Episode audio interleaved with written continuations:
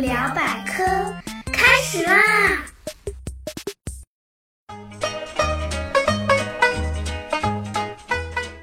！Hello，大家好，我是你们既搞笑又好学的好朋友大猴猴。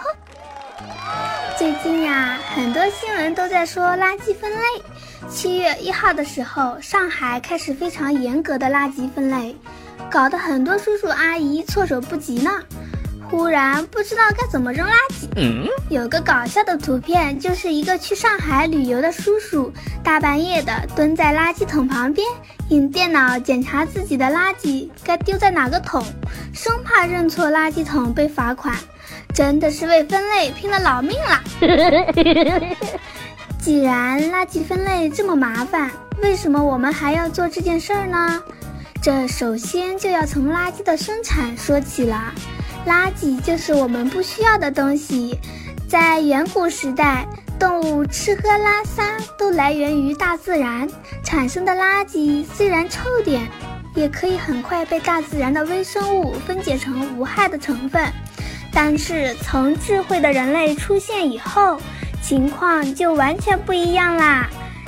人类可不光光满足于吃喝拉撒这么简单。人还要寻找快乐，还要发展文明。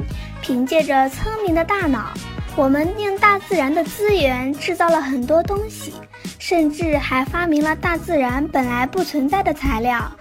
这本来是一件很好的事情，但是人类数量太多了，使用了太多资源，制造了太多的东西。这些东西用完以后，也就生产了数量无法想象的垃圾。据统计，中国的城市一个人一天可以生产两斤的生活垃圾，一个城市一天就有一万吨垃圾呢。垃圾产生后不会凭空消失，在垃圾不分类以前，这些垃圾有些会被运到垃圾处理厂，经简单的筛选就把垃圾烧掉，或者深深的埋到地下。在这些垃圾中，往往混了电池、电器、塑料等物品。这些垃圾是有毒的，需要经过特殊处理才能去除毒性。简单的燃烧和深埋只会让毒性混入地球的大气层或者土壤里，破坏了这个世界的环境。还有很多垃圾甚至都没有进入到垃圾站，直接扔在山里或者江河湖海里。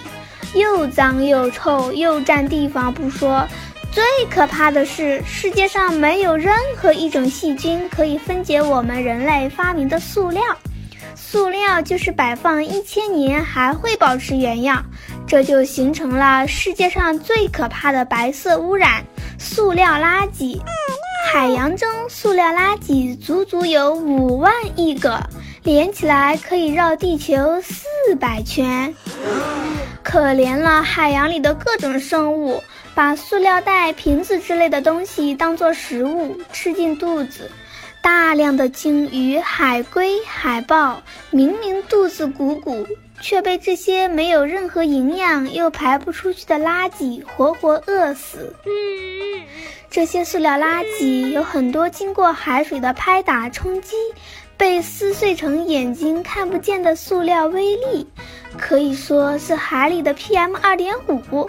这些塑料轻易的就加入了海洋食物链，被小鱼小虾吃进肚子，然后中鱼吃小鱼，大鱼吃中鱼。白色污染也轻易的进入了陆地的生态系统，昆虫吃到了微塑料，青蛙吃昆虫，蛇吃青蛙等等。微塑料毒素会在大型食肉动物或者人类自己的身体内堆积，直到最后莫名其妙的病倒。如果我们再不行动起来，我们很快就要生活在垃圾堆了，呼吸有毒的空气，吃有毒的食物，最终会毁灭我们自己。救命啊！怎么办？强制进行垃圾分类就是个非常好的办法。首先。绝不允许个人和公司随便扔垃圾，扔到江河湖海将会受到法律的严惩。然后，垃圾在运到垃圾处理站前，需要我们自己先分类，并且进行预先处理。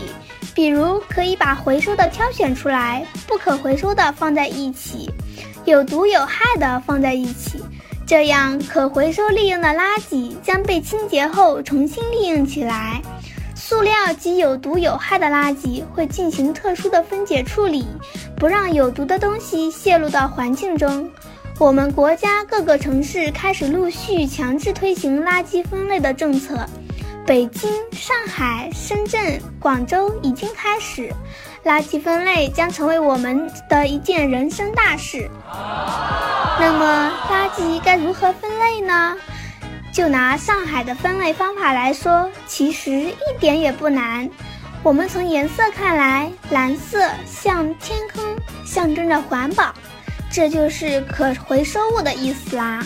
可回收的东西包括塑料瓶、金属刀叉、玩具、没有弄脏的纸、橡胶等可以再次回收利用的东西。红色表示危险，就是有害垃圾。电池、杀虫剂、药品等含有有毒成分的东西放这里。棕色让你想到什么？呃，有点恶心。棕色代表湿垃圾，那些能发臭腐烂的东西，比如剩饭菜、过期食品、花卉残余都是。最后一个黑色代表其他垃圾，上海又叫干垃圾。就是除了可回收、有毒、湿垃圾以外的垃圾，比如用过的一次性纸饭盒、纸尿裤、碎玻璃、鱼骨头、动物毛发、水果硬壳，像榴莲的硬壳、椰子壳之类。那么问题来了，猫猫狗狗的粪便算什么垃圾？粪便本身应该算是湿垃圾。但是清理粪便肯定要用纸包着，所以就算是其他垃圾，也就是干垃圾。下面让我们实践演练一下。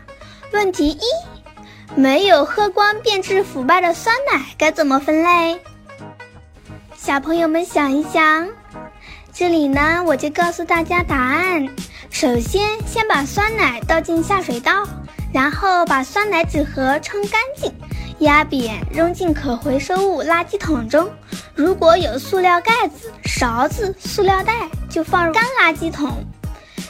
下面我再考考大家，那没有喝完的奶茶该怎么分类？小朋友们想一想。嗯，好，这里我就告诉大家正确答案：奶茶比酸奶复杂一点点。操作是先倒掉奶茶的水分。把珍珠和其他果肉类固体食物丢进湿垃圾桶，吸管丢到干垃圾桶中，瓶子和瓶盖如果是很精致厚实的瓶子，就需要洗干净丢到可回收箱中。好啦，今天猴猴就跟大家聊到这里，小朋友们可以把今天学到的垃圾分类知识好好考考爸爸妈妈，看看谁是家里的环保小卫士。好啦。常识百科轻松学，猴猴聊百科，咱们下期再聊。